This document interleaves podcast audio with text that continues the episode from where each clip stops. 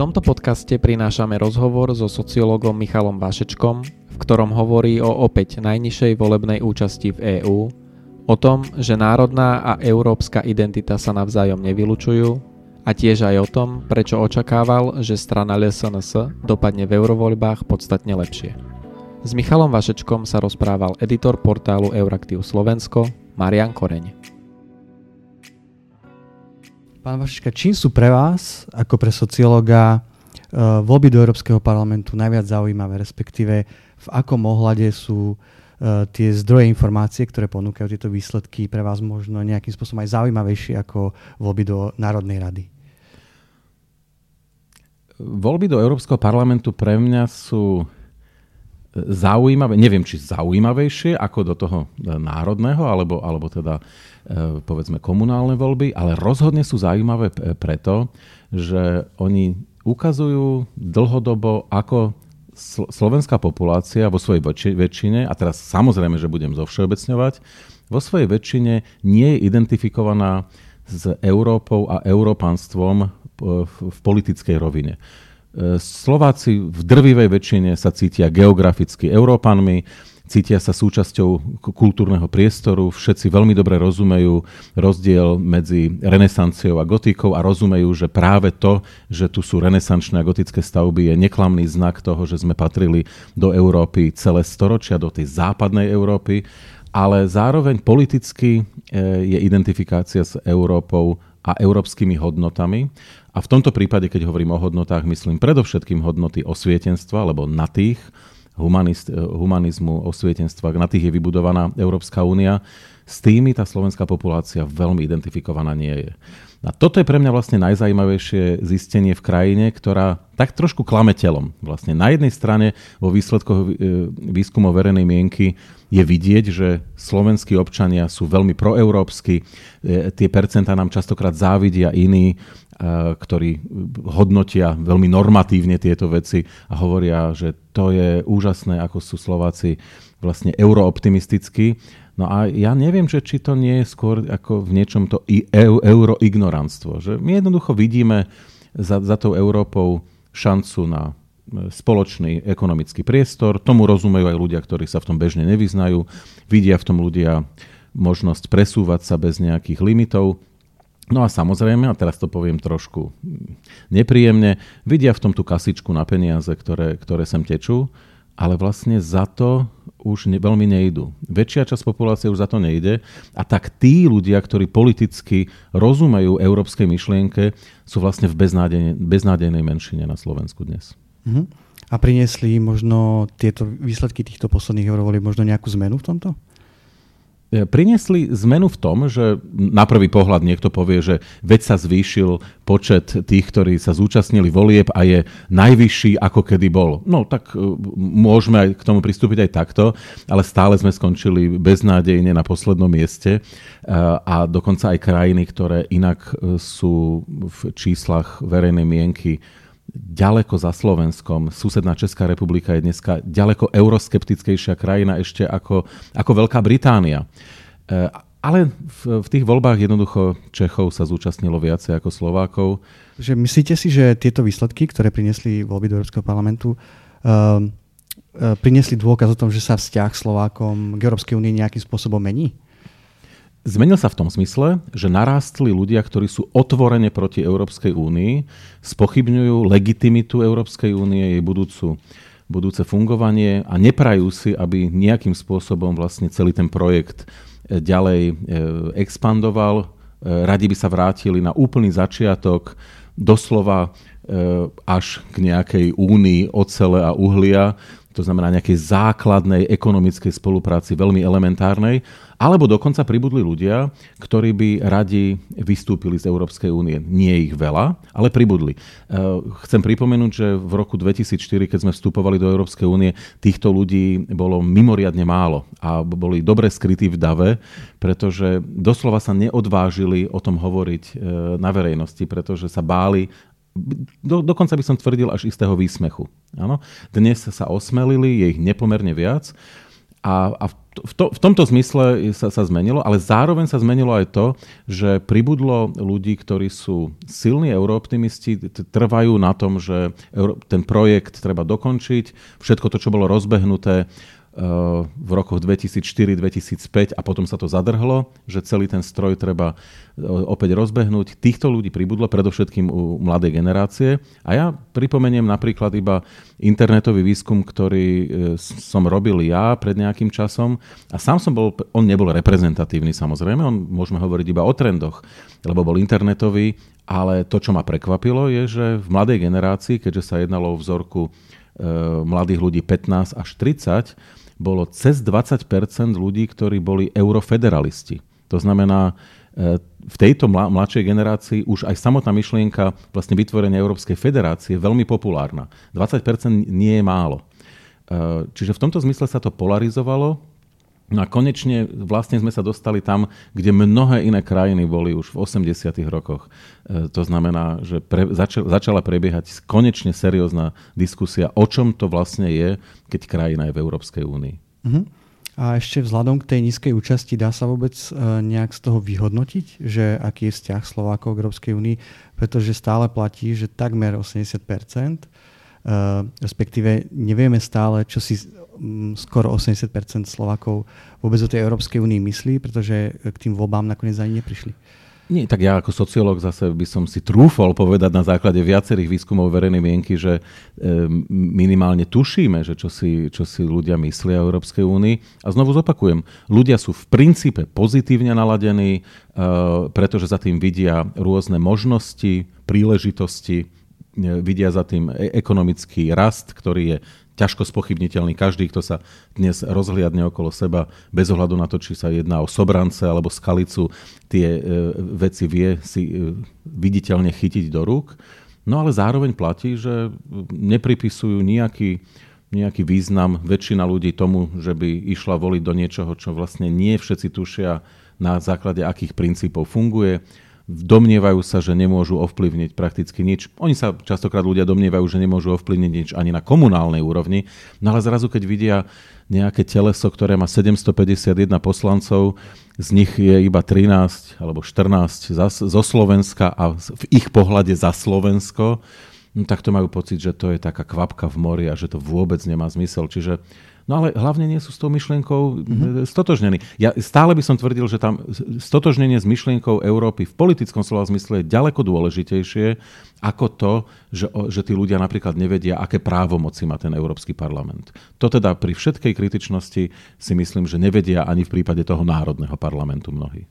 Hm? A koho je to chyba, že tí ľudia, ako hovoríte, že nevedia, čo vlastne aká je funkcia, respektíve aké právomoci má Európsky parlament? No to je, to je dobrá otázka, ehm, lebo na jednej strane treba povedať, že Európska komisia konec koncov systematicky robí rôzne, ehm, rôzne informačné kampane, v ktorých tí, ktorí chcú sledovať, tak vlastne ako si vedia z toho vytiahnuť svoje. Ja bez toho, aby som chcel sa voziť po vzdelávacom systéme v tejto téme na Slovensku, ja naozaj nevidím, e, že by, že by európska téma a teraz nemyslím ako únia, ale európska téma, to znamená súnáležitosť tohto konkrétneho priestoru medzi Dunajom a Tatrami s celou Európou, bolo, bolo niečo, čo by bolo zvýraznené v knižkách dejepisu, že by sa o tom diskutovalo eh, eh, bližšie. To totiž to nie je iba o tom, že sa ľudia naučia rozlišovať medzi Európskou komisiou, eh, Európskym parlamentom a, a Radou Európskej únie, no ale to je naozaj o tom, že, že proste pochopia, že akým spôsobom Slovensko bolo súčasťou Európy od ranného stredoveku, ako sa tu ako hovoril e, historik Lipták, že možno sme boli na periférii, ale príliv a odliv tu bol vždy. A ale toto vlastne oni sa nedozvedia. Áno, sme zavretí v národných štátoch.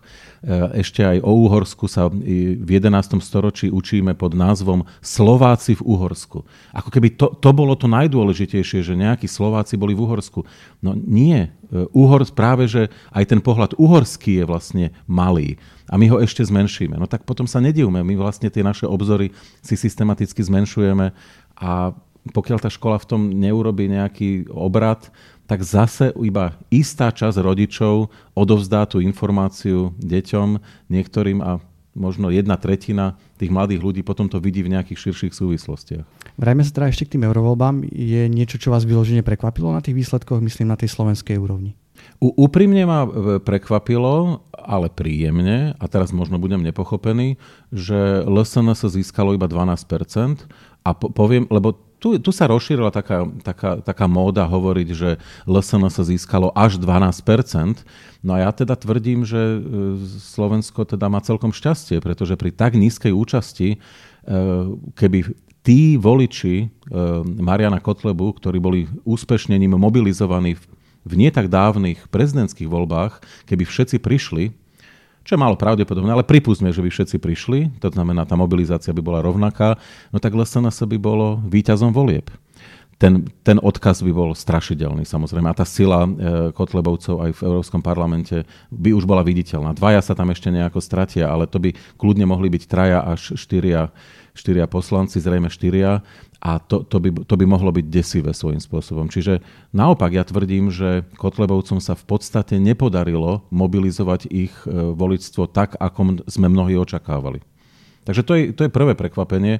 No a druhé, mm, možno nie prekvapenie, to je, to je skôr také také konštatovanie a, a budem veľmi normatívny.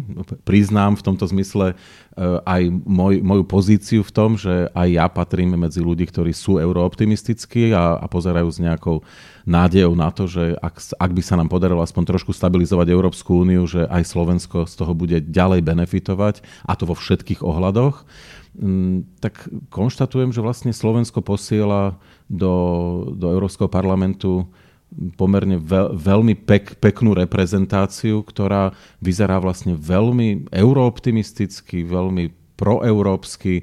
Dokonca by som tvrdil, že možno to ani nezodpoveda situácii, ktorú žijeme na Slovensku, takže, takže možno tak trošku budeme klamať telom. Hej? A chcem pripomenúť, že jeden rómsky posla, europoslanec to bude téma, ktorá sa bude rozoberať zase a znovu. Slovensko si urobí neuveriteľne dobrý bod e, ani si neuvedomujeme, ako dobrý bod vlastne budeme, budeme mať, lebo to, to je niečo, čo by od Slovenska nikto nečakal. To by teoreticky niekto čakal od možno niektorej balkánskej krajiny, ale nie od Slovenska. Ako viem si to predstaviť, že v prípade Rumúnska alebo Bulharska by to bolo teoreticky možné, ale od Slovenska to nikto nečakal a europoslanec reprezentujúci Rómov môže, môže byť nesmierne viditeľný. Takže to je, to je napríklad tiež jedno z prekvapení a ja tvrdím, že o tom ešte budeme počuť znovu a znovu. Dobre, poďme ešte späť k tej účasti. Uh, ono vlastne od roku 2014, teda v porovnaní s rokom 2014, k urnám prišlo o viac ako 3 štvrtiny viac Slovákov. Um, a často sa hovorí o tom, že či to je vlastne úspech alebo neúspech. Ako sa na to pozeráte vy? V eurovoľbách, myslím. Áno, áno, áno, v eurovoľbách že teraz prišlo viac. Mm. Je to skoro 85%. Áno, je, samozrejme, že je to nárast, ale, eh, ale znovu, je to poprvé, je to po piatich rokoch, kedy eh, slovenská populácia si znovu ďalej mala možnosť doslova ohmatať fungovanie Európskej únie v dobrom aj v zlom.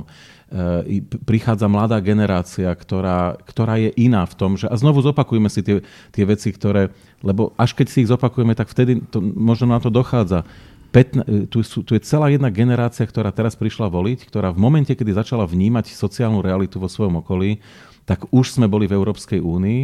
Tí ľudia už teraz volili. 12 rokov tí ľudia zažívajú Schengen a 10 rokov euro.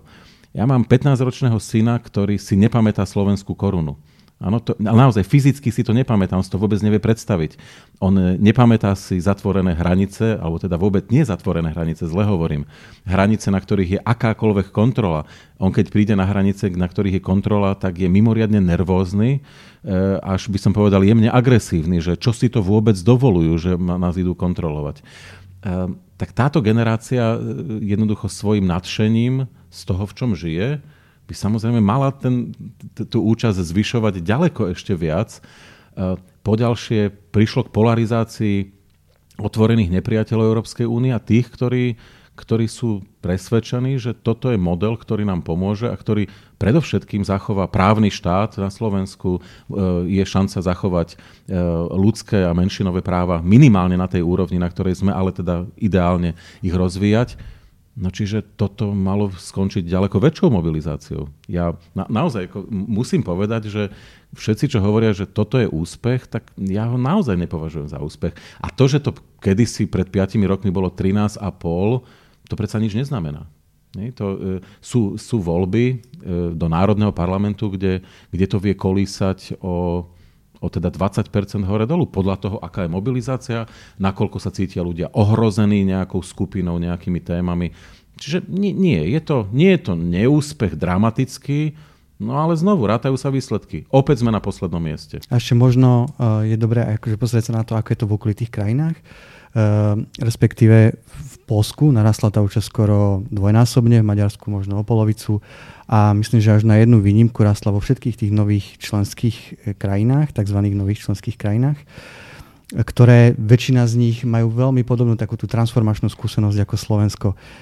Kde je podľa vás rozdiel? Alebo aká je príčina toho, že stále zaostávame aj za týmito krajinami? Zaostávame. No to je, vidíte, že sme, sme takí normatívni v tomto, ale e, je, to, je to o tom, že v, mno, v mnohých krajinách, a Polsko je vynikajúca ukážka toho, poprvé tvárov tvár autoritárskym tendenciám vlád, ktoré tam teraz fungujú, mnohí ľudia vnímajú Brusel pri všetkej kritičnosti ako zábezpeku pred ďalšou regresiou smerom nejakým mekým autokraciám alebo, ako, alebo k tým iliberálnym demokraciám, ktoré vlastne, a to sa všade deje, deje sa to v Rumunsku, deje sa to v Polsku, v Maďarsku, E, situácia v Bulharsku, o tej sa teraz nehovorí, ale to je, keď my si hovoríme, že sme mafiánsky štát, tak tiež prajem všetkým, aby si išli pozrieť do Sofie, ako vyzerá iný mafiánsky štát. Hej. Čiže tá, tá situácia je všade v niečom podobná a ukazuje sa, že možno, že Slováci ďaleko menej cítia potrebu sa zúčastniť európskych volieb, lebo nespájajú to s tým, že Brusel by mohol niečo zachrániť, do niečoho, inge, ako urobiť nejakú ingerenciu.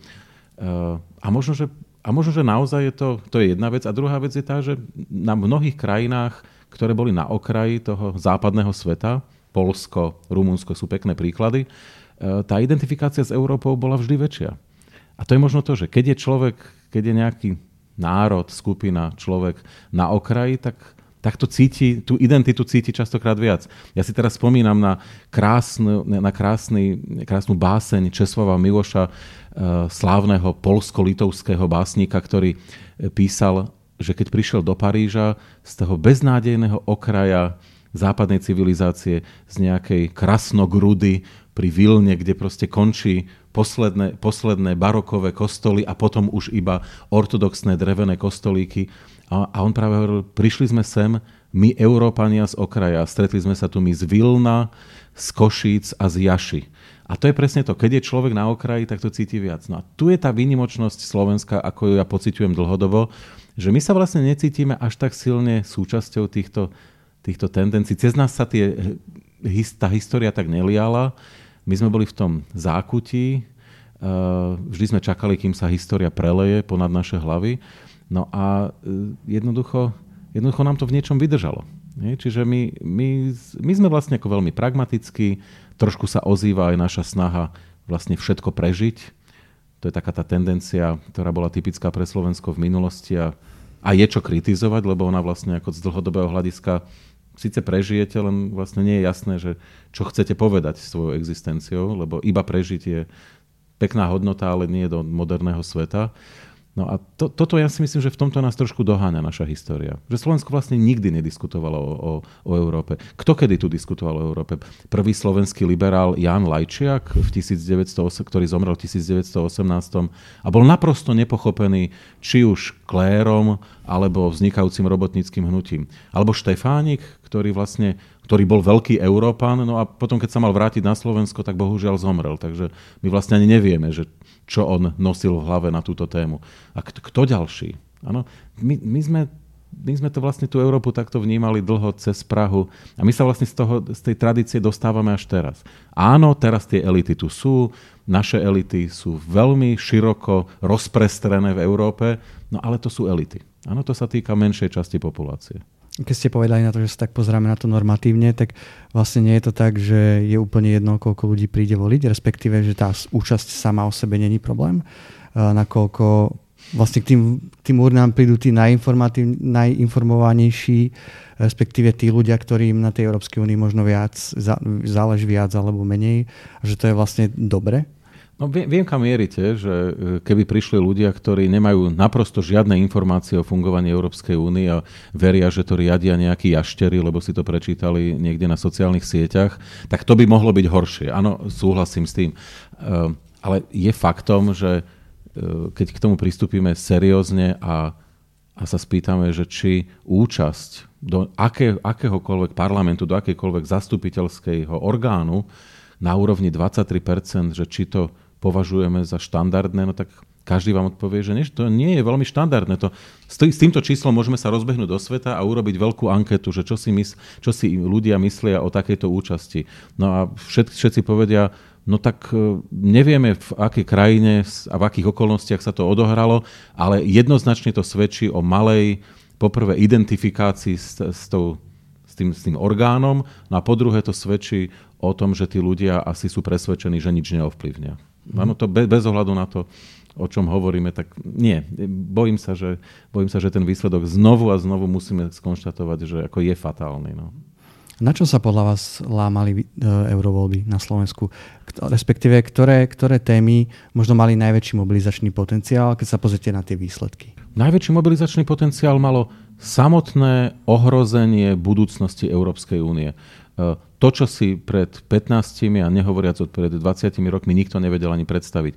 Keby ste niekomu v 90. rokoch povedali, že Európska únia e, o 25 rokov bude prežívať to, čím prechádza teraz, tak e, by povedali, že ste apokalyptik, nerozumiete tomu a tak ďalej. Áno, dnes to ohrozenie je reálne, tá, tá hra, by som povedal, sa nám drobí pod rukami v niečom a, a ľudia to cítia.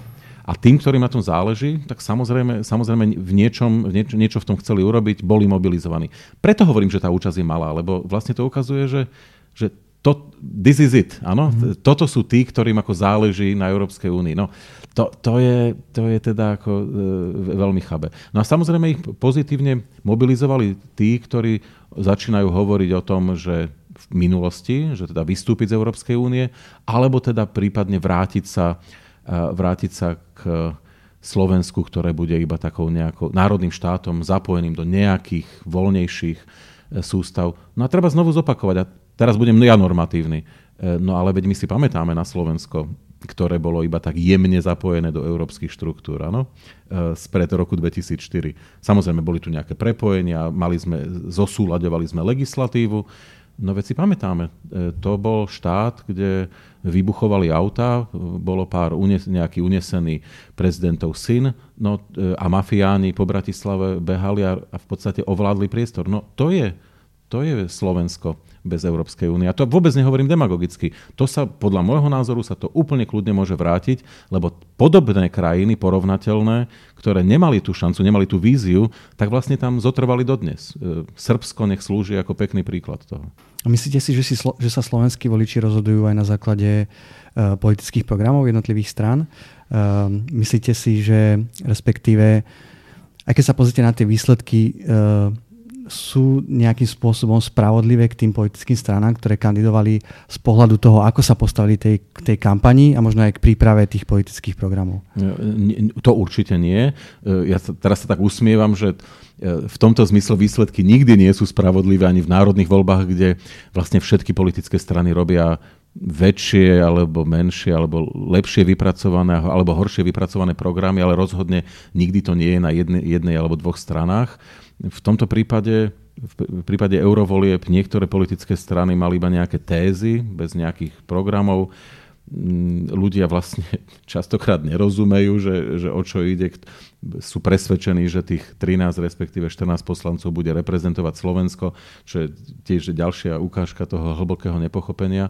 Čiže nie, no ne, nebolo, to, nebolo to spravodlivé, ale ja, ja tiež tvrdím, že to sa, to sa deje znovu. Keby si ľudia prečítali program LSNS a prečítali si to naozaj seriózne, nemyslím do eurovolieb, ale celkový, no tak niektorí možno by sa začali škrabať na hlave, že, že či naozaj ako najväčším, e, najväčším policy arrangements, ako sa hovorí, hovorí teda má byť, má byť zalesnenie Slovenska napríklad. Hej?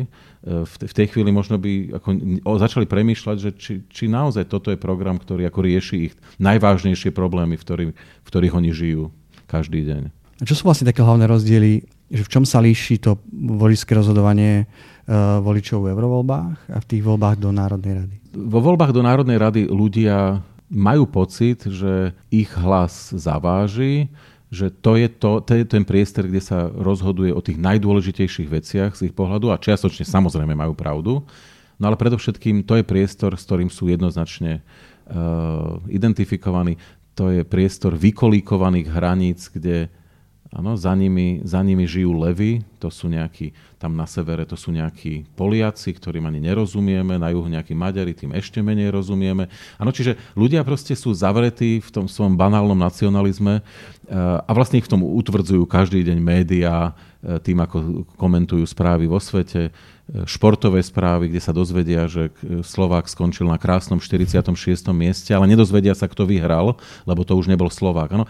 No pokiaľ človek nereflexívne v tomto svete žije dlhodobo, no tak samozrejme, že má pocit, že v, národ, v tom národnom parlamente to je to rozhodujúce a paradoxne má ešte menšie, menšiu vieru, že v komunálnych voľbách ovplyvňuje niečo reálnejšie, pričom tam teda naozaj záleží častokrát na, na tom konkrétnom hlase ďaleko viac ako v čomkoľvek inom. Uh, Takže, takže znovu, e, je to, je to o miere identifikácie. Ja som presvedčený, že tá miera identifikácie s Európskou úniou bude rásť. Bude rásť e, nie preto, že, e, že, by sa, že ľudia by boli čoraz uvedomelejší. Nie, proste prichádza ku generačnej výmene. Mladí ľudia Európsku úniu začínajú brať ako samozrejmosť. To je aj trošku negatívne, ale práve cez programy ako Erasmus, Jednoducho zrazu ľudia cestujú, zažívajú niečo už ako Európania, no a z výsledkov predsa výskumov verejnej mienky vieme, že v celej Európe veľmi pomaly, ale systematicky rastie e, ten pocit európanstva. No a iba, iba dodám, že to, že na Slovensku a v mnohých iných krajinách konec koncov máme problém s tou európskou identitou, je do istej miery výsledkom aj e, toho banálne nacionalistického tlaku, ktorý vlastne hovorí zo strany politikov, e, zo strany médií, ktorý vlastne hovorí, zo strany školstva dokonca, ktorý vlastne hovorí asi toto. Keď, e, keď, sa, keď sa bude šíriť európska myšlienka, ohrozí to našu slovenskú identitu. Áno, to je taká vlastne z môjho pohľadu úplne infantilná predstava, že keď niekto nadobudne európsku identitu, tak nevyhnutne musí stratiť Slovensku. No a to je, to je vlastne rozmýšľanie z 19. storočia, už ani nie z 20.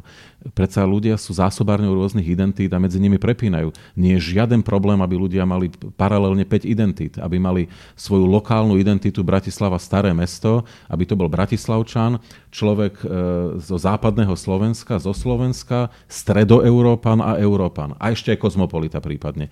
To je dokonca 6 alebo 7 identít. A to sa zmestí do jednej hlavy a vôbec sa, sa to nemusí byť. Lenže vlastne ako moderný nacionalizmus hovorí, že to sa bije. Áno, čiže keď budete mať európsku identitu, tak stratíte Slovensku. No, a to asi, keďže toto je nám vštepované veľmi systematicky, tak to treba asi veľmi, veľmi hlasne obrátiť. Nie je v tom rozpor. Stále opakovať. Nie je rozpor v tom byť Európan a Slovak. Možno s tým súvisia aj ďalšia otázka, čo ma zaujíma, že Myslíte si, že sa Slováci nejakým spôsobom rozhodujú aj na základe toho, ku ktorým tým celoeurópskym uh, politickým, uh, teda stranickým rodinám sa hlásia jednotlivé, uh, jednotlivé strany? Preto, ja sa to pýtam aj preto, že pred eurovoľbami taký, prebehli také simulované voľby. Um, na, na stredných školách, kde stredoškoláci si ale vyberali práve z týchto celoeurópskych strán a kde tie výsledky vyšli trošku inak, ako keď mali na výber možno tie, tie strany kandidujúce za Slovensko.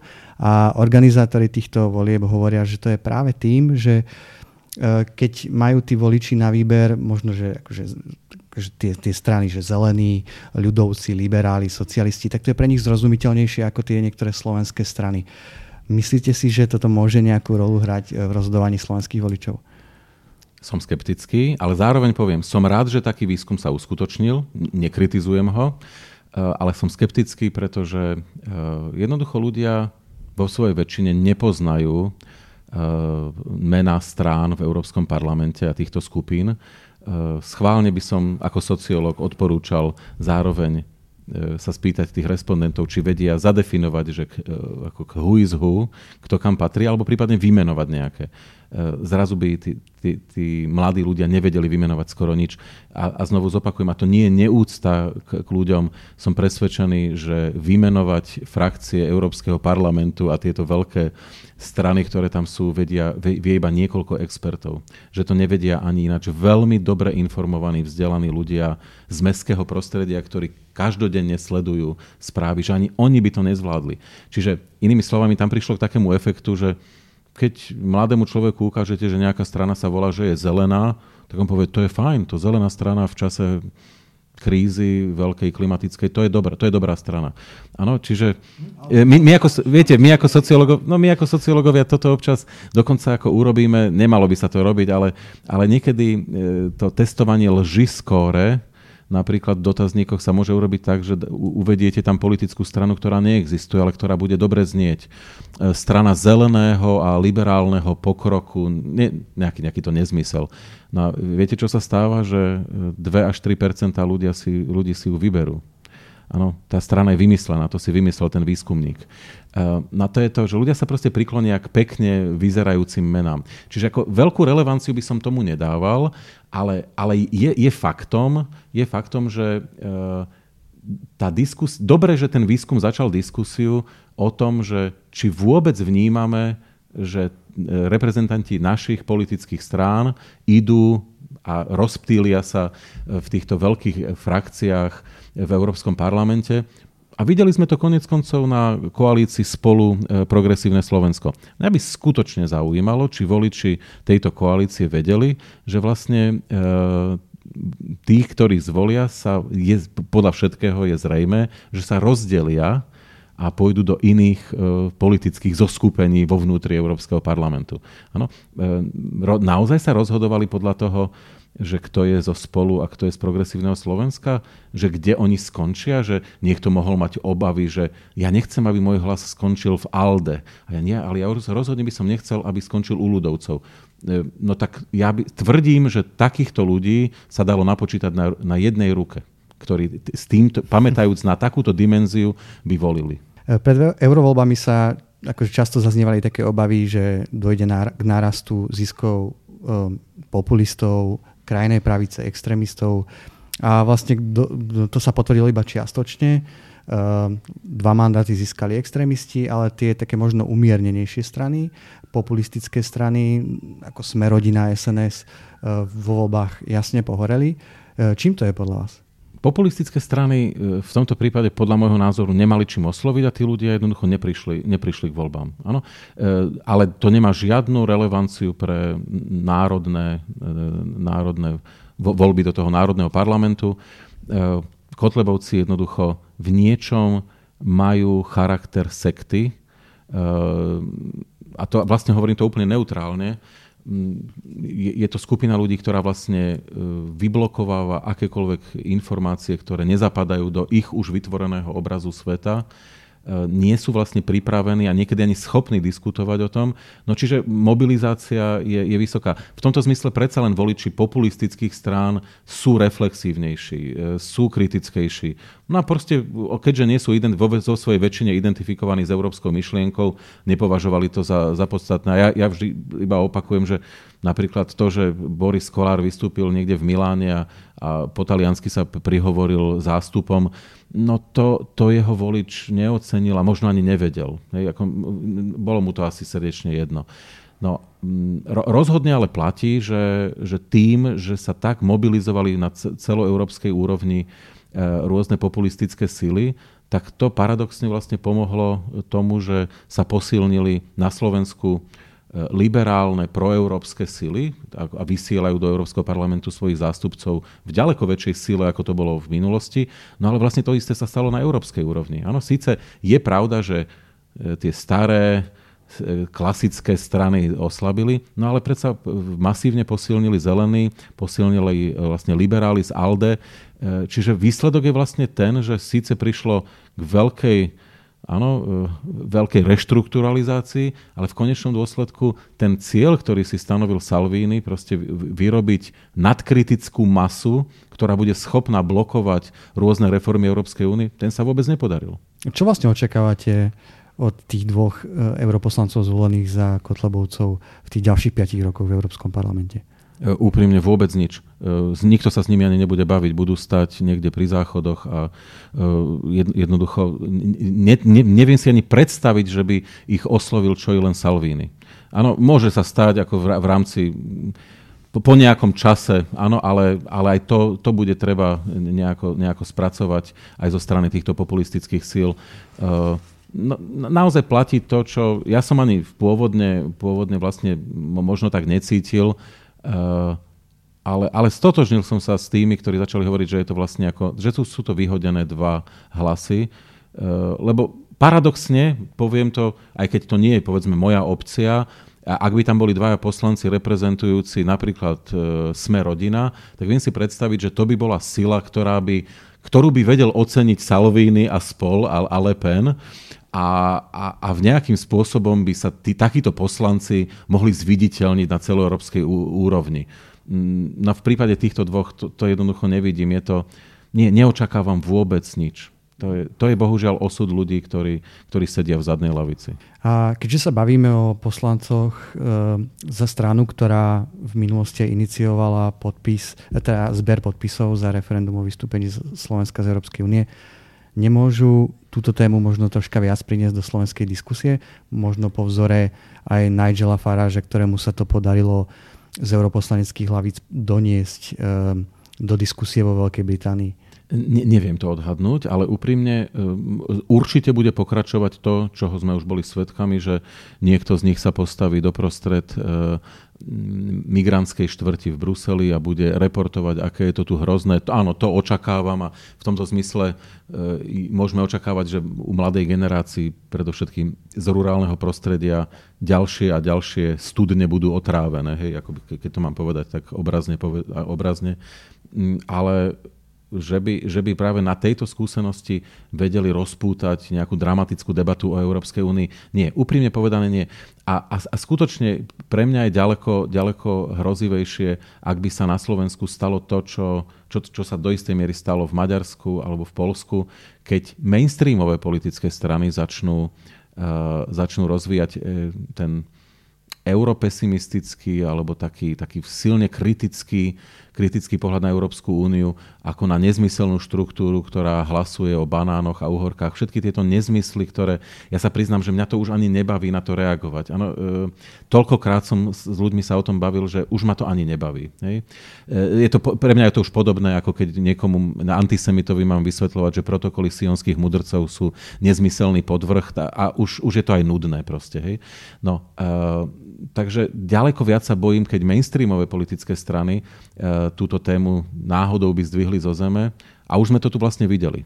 Hej? A v, te, v tej chvíli sa tá, tá verejná mienka môže začať preklápať.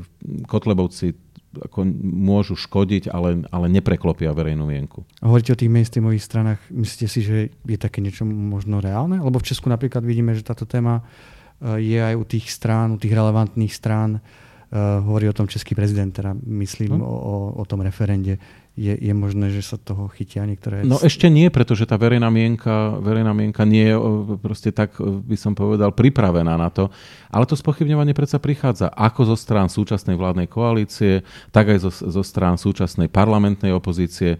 Viacerí k tomu majú, majú veľmi blízko. Ja by, som to ako, ja by som to dokonca ako obrátil, že pri všetkej, e, by som povedal, takej kritičnosti, no tie strany, ktoré majú jasný proeurópsky postoj, ktorý nie je iba pragmatický, ale že jednoducho vidieť tam, že vidia za roh. Áno, že je tam nejaké premýšľanie z dlhodobého hľadiska, no tak tie sú predsa v menšine.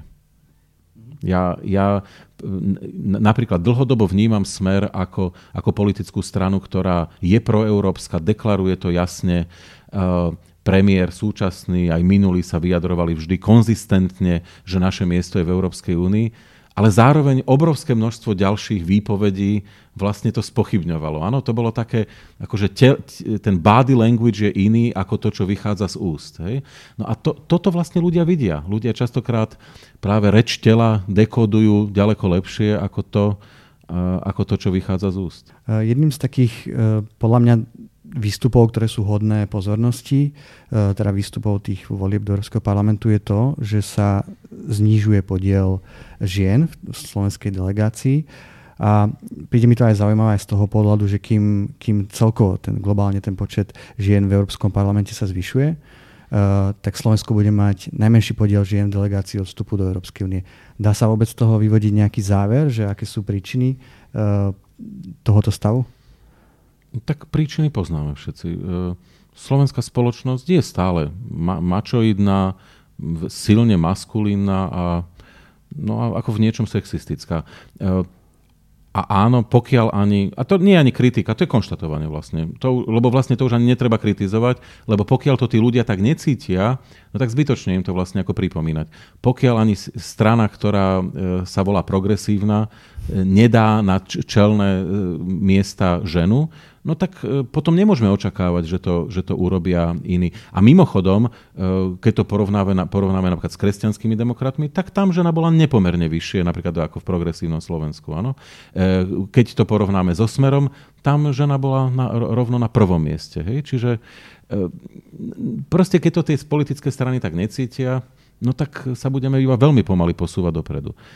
E, vlastne sme ako v paradoxnej situácii, že do, Európs- do Európskeho parlamentu ide zástupca rómskej menšiny svojím spôsobom a, a to teda nikto nečakal po, po tej skúsenosti, že ani v Národnom parlamente vlastne e, po, v 90. rokoch a následne žiaden Róm nebol. E, no a žien mu Buda. Áno, čo je, vlastne Slovensko ide, ide v tomto zmysle v protismere. A nikto nehovorí o kvótach. E, áno, my ani zďaleka nie sme tam, kde niektoré škandinávské krajiny.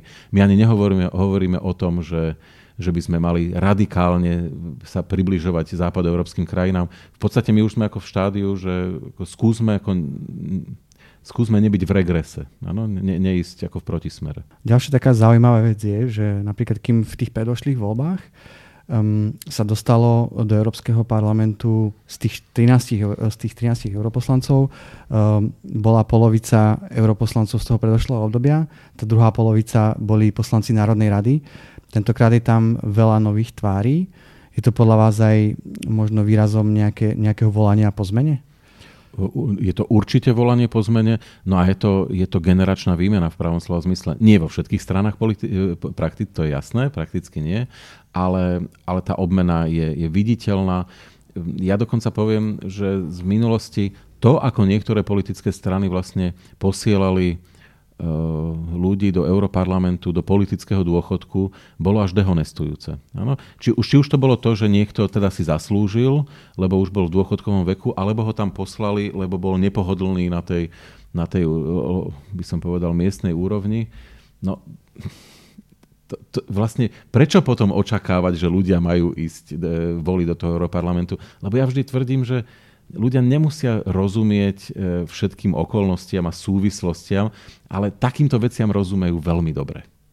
Toto sú presne veci, ktoré z politiky aj bežný človek bez informácií si vie zobrať naprosto presne. Čiže máte pocit aj, že sa tie strany k tomu postavili tentokrát nejak zodpovednejšie? Myslím si, že sa postavili zodpovednejšie. No tak sú tam zase pos- poslanky, niektoré teda špekulujú, že či vlastne budú v Európarlamente alebo v Národnom parlamente alebo kde vlastne budú. To tiež nepridáva. Ale oproti tomu, čo to bolo v minulosti, myslím si, že je tam posun.